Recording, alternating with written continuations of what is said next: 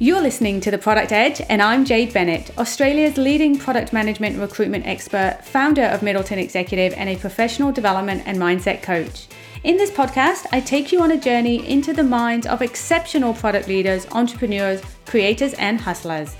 In each episode, I introduce you to experts in their field, and my mission is to help every product professional level up and reach their full potential by providing you with the skills, insights, and tools that you need to excel in your career and gain your product edge.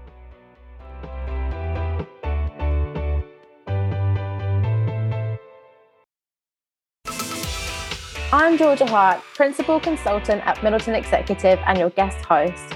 I'm passionate about all things product and tech and can't wait to explore some amazing topics with Australia's top product leaders. Joining me today is Radhika Dutt, an entrepreneur, a product leader, and author of Radical Product Thinking, the new mindset for innovating smarter, which was released in September. She is currently advisor on product thinking for the Monetary Authority of Singapore, Singapore's financial regulator and central bank. She also teaches entrepreneurship and innovation at Northeastern University D'Amore-McKim School of Business and is, a, is an advisor to several startups. Radhika was previously on the product edge to talk to us about vision driven approach versus iteration driven approach and is back with us to talk about digital pollution and the effect that it's having on society. So, once again, welcome to the product edge, Radhika. Thank you so much for having me here, Georgia. I'm excited to be here again. I'm super excited to talk about this topic, which I can't wait to get stuck into. So, today we're talking about digital pollution, and I'd love to have a quick overview of your definition of digital pollution and what that means to you digital pollution is where we create collateral damage to society through our products. If we think about the analogy of environmental pollution, basically, you know, as we started our industrial boom, the growth in industry led to collateral damage in the form of environmental pollution. Similarly, during the tech era, the carefree growth that we've had has really led to something very similar. Uh, and it's had this collateral damage on society. And that's what I'm calling digital pollution. Um, and I think just like environmental pollution, you know, unless we can first recognize environmental pollution and see its effects and talk about it, you know, we can never begin to even solve it the, the problem with digital pollution is it's very abstract to us still. We don't see it with our naked eye. It's not like air pollution where you breathe it in or see it and you say, oh, you know, here's what we're doing to Earth.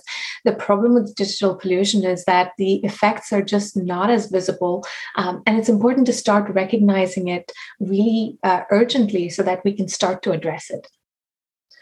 And I'm really, really excited to start talking about this because I think it's so, so important and it's all having such a massive effect on all of us. So, one of the th- first things that I started researching after reading your book was screen time. I know I'm pretty bad with my screen time on my phone. I use my screens for work and then I'm watching TV.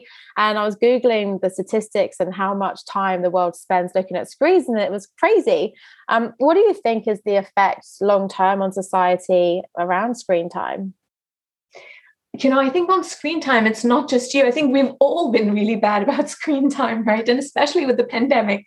Um, in terms of how does that affect society in the long term, uh, I think it's really hard to predict, but one of the things that uh, research is starting to find is that we engage more sh- at a more shallow level with content by spending so much time um, on the internet and on our devices.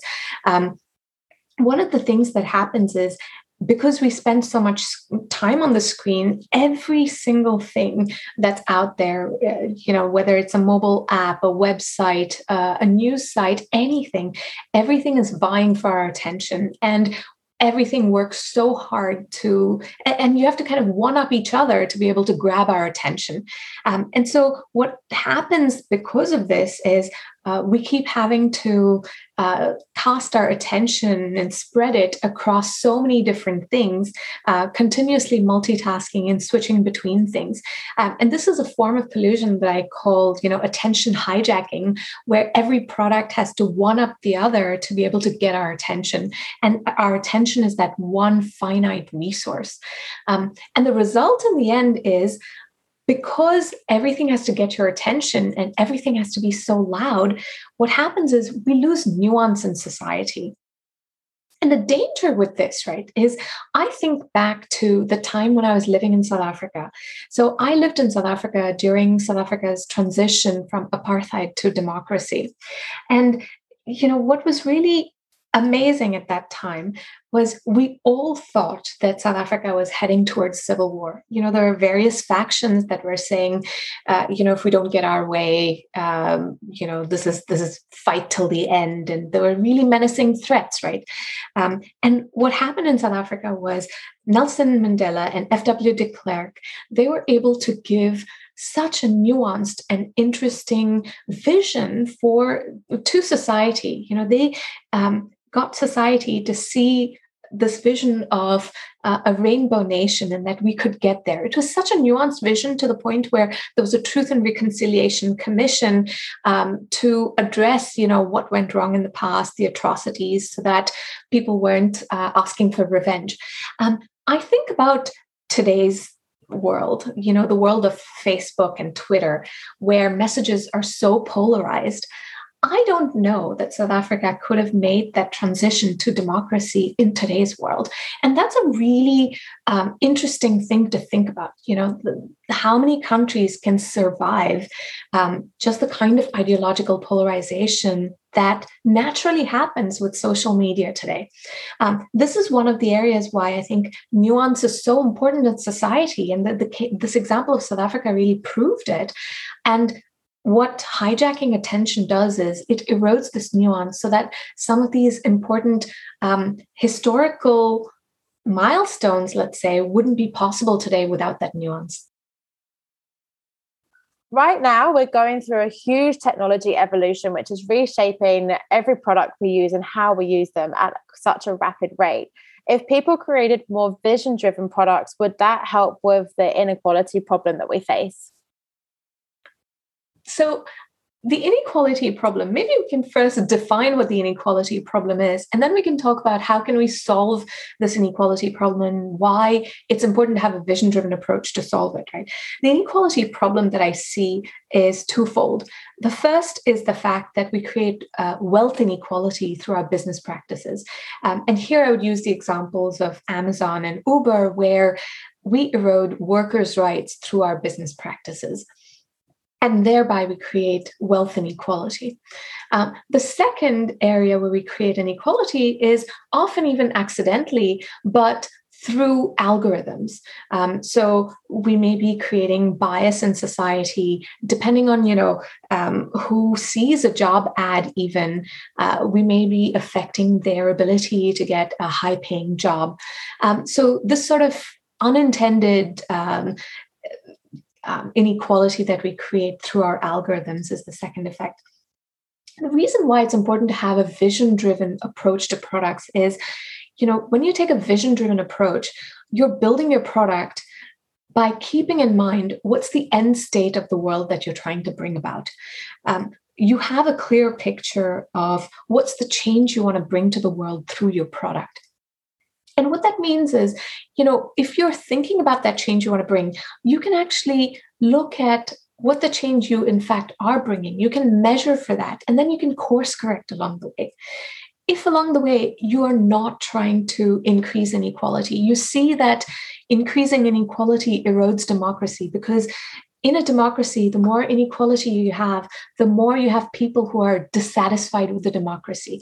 Um, and so, if you think that you want to create a society where democracy thrives, where you're profitable, but you're not necessarily um, affecting society negatively, then you wouldn't want to increase uh, increase um, inequality to such an extent uh, in terms of wealth um, wealth inequality similarly you'd, you'd make more of an effort in terms of reducing the um, discrimination or bias you might be creating through algorithms but all of that requires starting with a very clear picture of what's the change we want to bring to the world and, and then taking responsibility for it and you touched on there about algorithms, which leads me on to my next question about how AI algorithms affect the content we see. Um, I've read some statistics that the there's about 4.6 sorry 4.66 billion active users on the internet worldwide, and 65.6% of the entire world's population has access to the internet. That's a lot of people who can influence or be influenced. And I guess that touches on what you were saying earlier about people, you know, wanting to be the change in the world. So, how do AI algorithms affect what we see, and how does that influence our behaviors? Probably the scariest thing to me about so many people being online is the fact that we are creating increasingly more personalized information, which means that each person gets to see their version of truth. Um, and you have no idea what other people are seeing. These algorithms, you know, we're increasingly trying to give people information based on, you know, what they might have been browsing, what their interests are. Um, we give them information so that we're trying to maximize their engagement, right? And as we maximize their engagement um, and, and their, the time that they spend on site, showing them exactly what they want, what, where we really blur lines is between fact and fiction. So you have, as a user, access to so much information. The problem is you just don't know. Despite how much research you're willing to do, it's really hard to tell whether what you're accessing is real information or uh, whether it's fiction. So the the uh, the unfortunate paradox is that it's really easy to gain information, but it's hard to gain knowledge. Um, the more we have these algorithms where it's not transparent how they work, um, and when they're clearly maximizing for financial metrics. And you touched on personalization there, which uh, I guess leads me into talking about data because you need all of that data in order to personalize what you're putting out to the audience. And nowadays, it's so easy for companies to collect personal data. Nothing's a secret anymore, or at least it's hard to keep a secret. How does uh, personalized data and collecting this data contribute to digital pollution? Does it co- co- contribute to put digital pollution? Absolutely. So the erosion of privacy is another form of digital pollution. And why, why is it a form of digital pollution? Um, because for democracy to exist, we need to have free speech. Um, and when we erode privacy, we make it very hard to uh, allow for free speech in our society. Um, you know, you you touched on exactly uh, the issue here, which is it's so hard to keep anything secret, right? Um, but most of us will say, "Well, I don't really have anything to hide," um, and and that's often, you know, the consumer um, uh, consumers resigned attitude because it's really hard to get about go around um, these these privacy issues. And it's hard to get around without you know feeling constantly concerned. So we kind of resigned to it and we say well you know i have nothing to hide. I just use these apps knowing that they're monitoring uh, and, and keeping track of my data right? The problem with this kind of acceptance and resignation is the fact that we have to realize that privacy is either for everyone or for no one. So meaning that you can't say that you have nothing to hide, but you know, a journalist or a whistleblower who has something to hide, we can't expect privacy for them and no privacy for you we either all together as society say we need privacy because there are people in our society who can protect our rights and they need privacy if we aren't willing to stand up for that, we're really um, giving into this form of digital pollution. Um, and as we erode privacy, uh, increasingly we'll have less and less of free speech. And so, from that perspective, you know, this privacy is really not just a right, but it's truly a responsibility. Um, and we have to recognize erosion of privacy as a form of digital pollution that we have to fight against because it is going to erode democracy and increasingly so. Yeah, interesting that you say that it's, you know, our own personal responsibility. I suppose I never thought about it that way, but I know now when all those notifications come up asking to track my apps, I'm definitely touching on no because it's, you know, I really started to notice how much my content's changing, what's put in front of me and you know, I don't necessarily see lots of different things anymore. It's always the same content that's put in front of me. So, um, yeah, everyone take responsibility. I like that. Yeah, and it's hard to do, isn't it? Because mm-hmm. um, there are apps that also make it seem like, well, your data is protected. I'll give you an example. Uh, WhatsApp says to you, well, you know, we have end to end encryption. But it's not that they don't track metadata. So when I say, you know, this, we as organizations also have this responsibility to protect users' privacy. You know, we can't be lax about it either. So if we look at WhatsApp's example, yes, they have end-to-end encryption, but where they track metadata um, is you know they're keeping track of who is calling whom and when. And this is immensely valuable metadata right? Uh, and which is why facebook paid such a huge sum to acquire the uh, startup um, if we think about you know who's calling whom let's think about a journalist being called by a whistleblower. Just that data alone that you as a whistleblower are calling a journalist that's enough to compromise you. It's not about what you say necessarily. Um, if we look at the other example of Apple, which recently announced that um, they're now weakening their encryption uh, to be able to scan for um, child sex abuse material, you know there again it's an erosion of privacy but it's couched and framed as oh we're doing this to protect people and protect consumers. And this is always how erosion of privacy is very often framed that oh it's for your own good right? But this is where we really have to realize that we have this responsibility as consumers to demand privacy um, just not because you need privacy because you have anything to hide and in fact you know companies often say, well, if you have nothing to hide, and in fact, Ch- Apple's chief privacy um, engineer made the statement saying, well, you know, if you don't have child sex abuse, sex abuse material on your phone, then you have no nothing to worry about. And this is exactly the argument that's made to make people feel slightly bad about complaining about privacy and wanting privacy, right? Uh, but we really have to kind of reframe that argument, thinking about this as a responsibility that we have to society to demand privacy. So interesting. And do you have any advice for those who perhaps want to avoid contributing to digital pollution? What can an individual consumer or someone who's even creating products out there, what can they do? So let's first talk about those of us who are building products. Um, since the book um, Radical Product Thinking, it's about how you can build vision-driven products, and um, you know a lot of that uh, gives you the reason i wrote that was you know to give organizations a very systematic approach for building successful products um, and what i realized is in giving organizations the superpower i needed to talk about um, the responsibility that came with it. And which is why you know in the last part of the book i talk about digital pollution and why we need to think about this responsibility as we use this methodology to build successful products. Um, so what can we do as builders of products or as business leaders, um, we have to really embed this responsibility in every step of how we build products.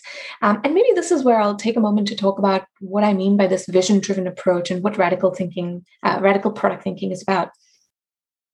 Um, when I talk about radical product thinking, what I mean is that we can start with a really clear vision for the change that we want to bring to the world. And then we can very systematically translate that into a strategy, into an actionable set of steps that help us translate this vision into um, something that you can execute on.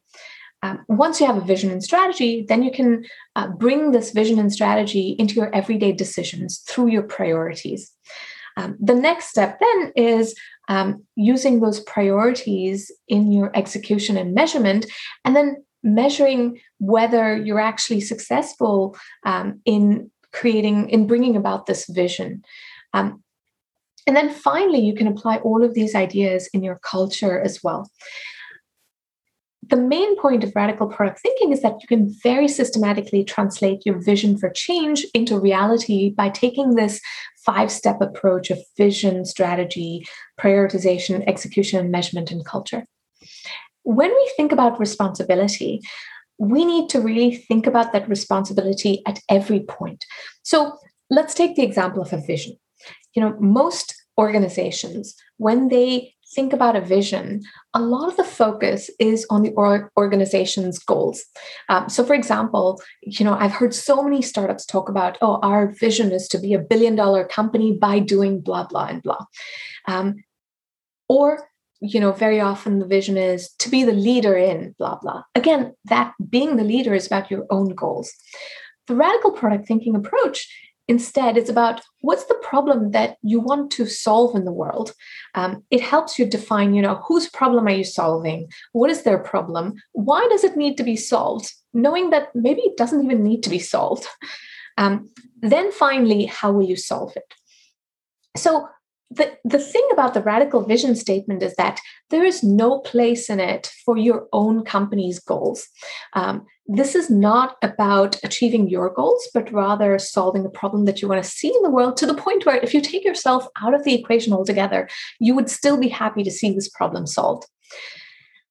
You know, when I say something like this, the next question is obviously going to be, well, but you know, you have to make a living, you have to make profits, otherwise we cease to exist as a company. And I absolutely recognize that. And this is, and the way you take into account these short term needs for your company is where you think about your priorities. Priorities is where you balance the long term against the short term. And by all means, this is where we can be pragmatic. So think about an X and Y axis if your y-axis is the vision um, and whether something is good for your vision or not you can think about your survival on the x-axis with whether something is helping you survive or not in the short term. Now things that are helping you survive and that are good for your vision of course those are the ideal decisions. Those are the easy decisions. Um, things that are not helping you survive in the short term um, but they're good for your vision, that's stuff that's where you're investing in the vision. So, the way we can take the short term into account is by thinking about the X and Y axis of long term against short term. Think about your Y axis as the vision and the long term. You're trading that off against your X axis, which is survival, uh, and that's your short term. So, things that are helping you with your long term and good for your vision and it's good for helping you survive in the short term, those are the easy decisions. That's your ideal quadrant. Um, things that are good for your vision, but it's not helping you survive in the short term, those are the areas where you're investing in the vision. The opposite of investing in the vision is where you're taking on vision debt. That's stuff that's helping you survive in the short term, helping you make money, let's say, but it's not good for your vision in the longer term. Now, there's no wrong decision per se, but the more you take on vision debt, the further away you're going from your vision. Um, and the opposite of that would be, you know, you can't do too much of investing in the vision without thinking about the short term at all because you'll cease to exist as a business if you're always fo- focused on the long term and you don't think about making money in the short term. So you have to find the right balance between these quadrants. Um, and so when we think about responsibility, we think about both the long term and the short term. And we think about how we're investing in the vision. Um, and if you're, for example, collecting metadata, we have to realize that that is vision debt you know unless your vision is to make things worse for society which you know most of us don't go about things in this villainous way right we just accidentally kind of do that um, and it's because we often don't realize that we're taking on vision debt um, and so once we start to recognize that, you know, every time we collect metadata that we're taking on vision debt, we can start to think about how am I going to invest in vision by either protecting metadata or reducing the amount of metadata I'm collecting or investing in anonymizing this data so it's truly not trackable. Um, so those are things that we can do very systematically. So I've talked about vision, um, the prioritization, um, and in the book I talk about each of the five steps and how we can really systematically think about um, embedding responsibility at each step. Um, and and that's the important part. You know, very often when we talk about security, for example, right, um, or privacy, we say you have to do privacy by design or you have to do security by design. It's not something that you can kind of slap on at the end. Similarly, um, if we want to take responsibility, if we want to avoid digital pollution, we have to do responsibility by design. And again, when you're touching on vision debt, I guess that's not something that I've ever really thought of before, but I'm sure lots of companies move away from you know what their actual vision is because they're not making money when you're not making money I think a lot of people associate that with not being successful. But going back to your why, and this is what I love about the product space is understanding your why um, and making sure that yeah, you're solving problems that need to be solved as opposed to trying to create something that people don't necessarily need. Super, super important. Um, Radhika, can I can I add one more thing to that? Yes. What you said, I I loved what you said about vision debt, right? And I want to bring this back to, you know, thinking about digital pollution is not just an altruistic thing. What you talked about in terms of moving away from your uh, vision sometimes just to make money in the short term, and sometimes that brings us away from our vision recognizing vision debt is also important for our business you know? Uh, so very one example of a product disease that i talk about in the book is obsessive sales disorder mm-hmm. uh, which is where you know to be able to survive in the short term um, we may end up taking on features where customers say well you know if you just add this one custom feature i'm willing to buy from you. Uh, and pretty soon before you know it your entire roadmap is driven by a bunch of custom features that you're building now, it's not bad per se to take on a custom feature, right? If you have to survive, you sometimes have to take on custom features. But very often, we don't even recognize that we're taking on vision debt. And soon our product just starts to drift. Um, and we start to look like a services company instead of a product company. Um, and that gets in the way of building a successful business uh, because we take on so much vision debt. So the same process of recognizing, you know, vision debt and getting into the habit of recognizing vision debt versus investing in the vision is helpful in building successful as much as it's helpful for us to also start to recognize when we're creating digital pollution. Love that. Um, one of the stories that I really loved in your book, especially, was um, when you were talking about the game, the school, and they were teaching maths, and your son absolutely loved this game, was an absolute whiz at maths, but your daughter was not as I guess, invested in the game that was being built. And it's because, you know, it was a game designed more for, um, I guess, males, which I don't think maybe they had perhaps meant to happen. With people building products how can they ensure that they're building products for everybody? Should products be for everybody? Should they be targeted at a certain demographic or target audience? Um, is that, that's something that i'd love to hear you talk about Oh, I'm so glad you brought this one up. Um, so, you know, actually, so my daughter is just as good at math. Um, what I've realized is, and for all the parents out there who have daughters who are brilliant at math, you will find that it's so hard to find either products or unfortunately even teachers who recognize that uh, girls are good at math and it's because of our inherent biases uh, there's been research that shows that actually even teachers call on boys more often in math class because of this innate bias that boys are better at math.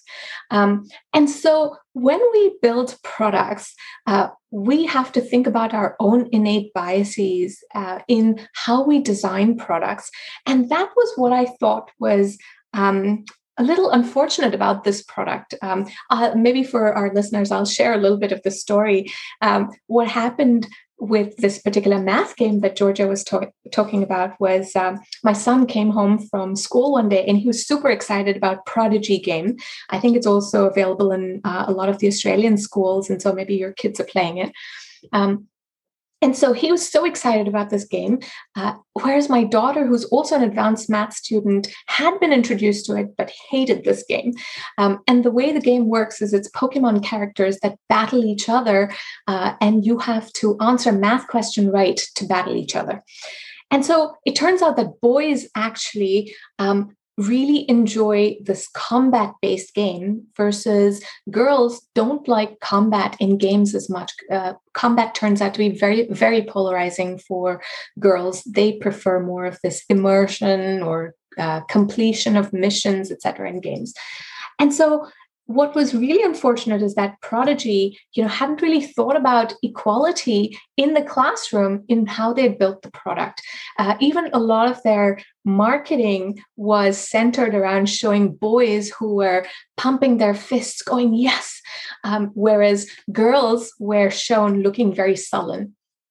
Um, and what's um, interesting, right, is even my kids saw through this gender targeting where my sons, when I asked my kids, you know, who do you think this game is made for? My son says, well, for boys, of course. Um, and my daughter responded to this with biting sarcasm, saying, uh, uh, it's for boys, but don't worry, the next version will be for girls, and they'll create a version that invites you out to tea if you get the answers right. um, and, you know, her commentary was just a comment, not just on Prodigy Game, but on really how we build products when we don't think about equality or kind of the demographic we're targeting. So you asked, you know, what can we do as uh, business leaders, product leaders to be able to build products that work for it, that create a better world for all.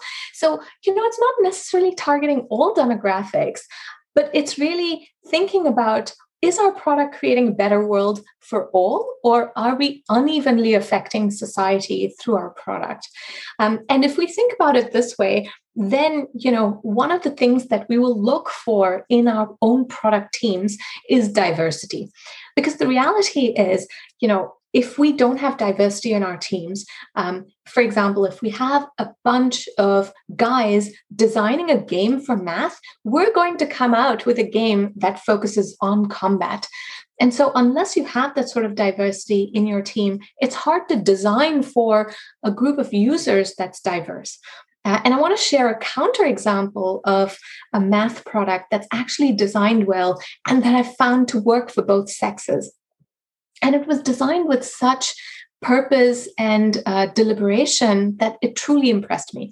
Um, so, a good friend of mine used to be the head of design for Khan Academy, and I did not know this at the time, but my daughter actually liked doing math on Khan Academy. And one of the things I noticed was you know, both my son and daughter played equally with it. Um, all the avatars on um, Khan Academy, all the badges that you get, they're all completely gender neutral. Even the colors are gender neutral. Uh, the pictures that they have uh, represent kids of all colors, shapes, and sizes. You know, they were just, they were very purposeful in how they were showing diversity and even their uh, word games used names that were representative of the population. And so it turned out that uh, my friend uh, May-Li Khoe was doing all of this very purposefully in the background. Um, and to be able to deliver this sort of diversity and design for diversity, one of the things that she invested in was bringing together a really diverse team and investing in a culture to ensure that you could sustain that sort of diversity. Um, and that's one of the things that maybe uh, I'd love to share as a takeaway lesson. For us to be responsible also means that we have to create, um, think about creating a better world or, or a world that works for all. And that means we have to start with our teams to be able to create that she sounds like someone I'm definitely going to go and stalk on LinkedIn. I'm um, happy to introduce you. I'd love that. Um, on that, how can our product edge listeners stay in contact with you or stay connected with you? Uh, so one way is uh, do sign up for my mailing list on radicalproduct.com. So you can download the entire toolkit for free uh, when you join the mailing list. Uh, and that walks you through all of these five elements, or actually four of the elements of um, radical product thinking. Uh, the fifth one, I'll put it out on the toolkit very soon. Um, you can also reach out to me on LinkedIn. I always love to hear from radical product thinkers about how they're creating change in the world um, using this methodology. That's one of the, the most rewarding aspects of what I've been working on. I love it. And Radhika, thank you so much for coming on the show today. It's um, always a pleasure speaking to you and, and t- getting all these takeaways from you. I hope everyone's got more takeaways today. Um, what would be your one piece of advice for product managers today? Ah, um, that I think you know, as we think about responsibility, but as we think about uh, building better products, um, maybe one thing is, you know, you may sometimes feel like you're trying to uh, push the boulder up the hill, that it's not always easy.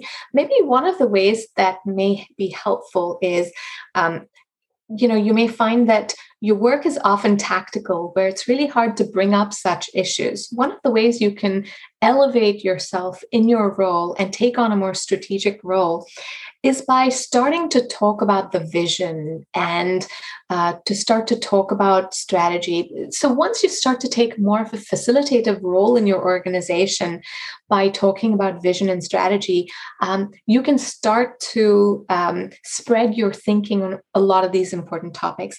And the simplest way, by the just to get started, um, because sometimes it's hard to just out of the blue say, you know, let's talk about our vision.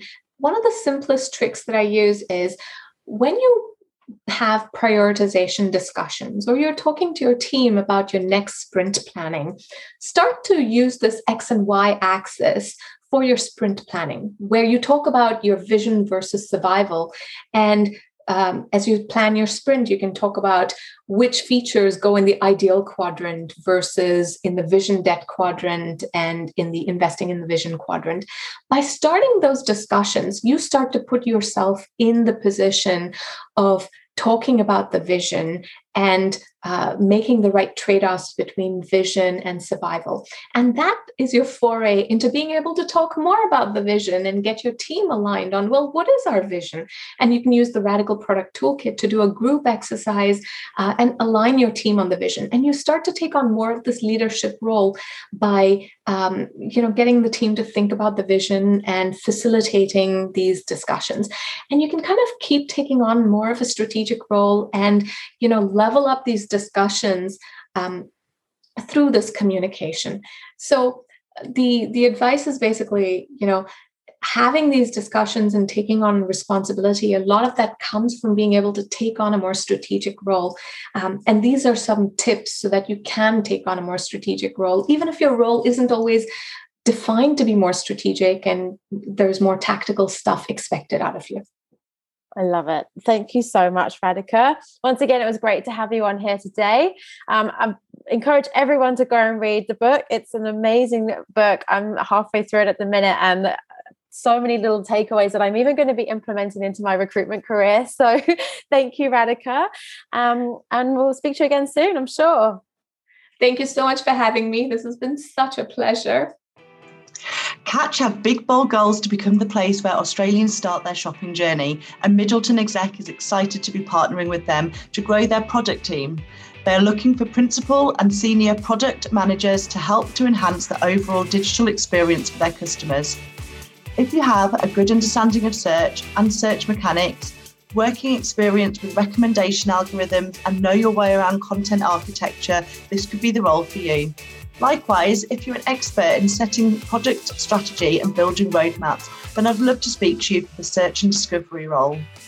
Catch are also moving to the concept of one to one commerce and need someone to drive hyper personalisation, which cuts across the whole digital e commerce experience. If you have a heavy personalization background, experience in customer data profiling, can refine the algorithms, love innovation, and want to work with emerging te- experiential technologies to help them better understand their customers, I'd love to speak to you about the personalization role. If you're up for the adventure, thrive in a fast paced and agile environment, and want to work with a passionate, customer centric team, then please reach out to Charlie at Middleton Exec for more information.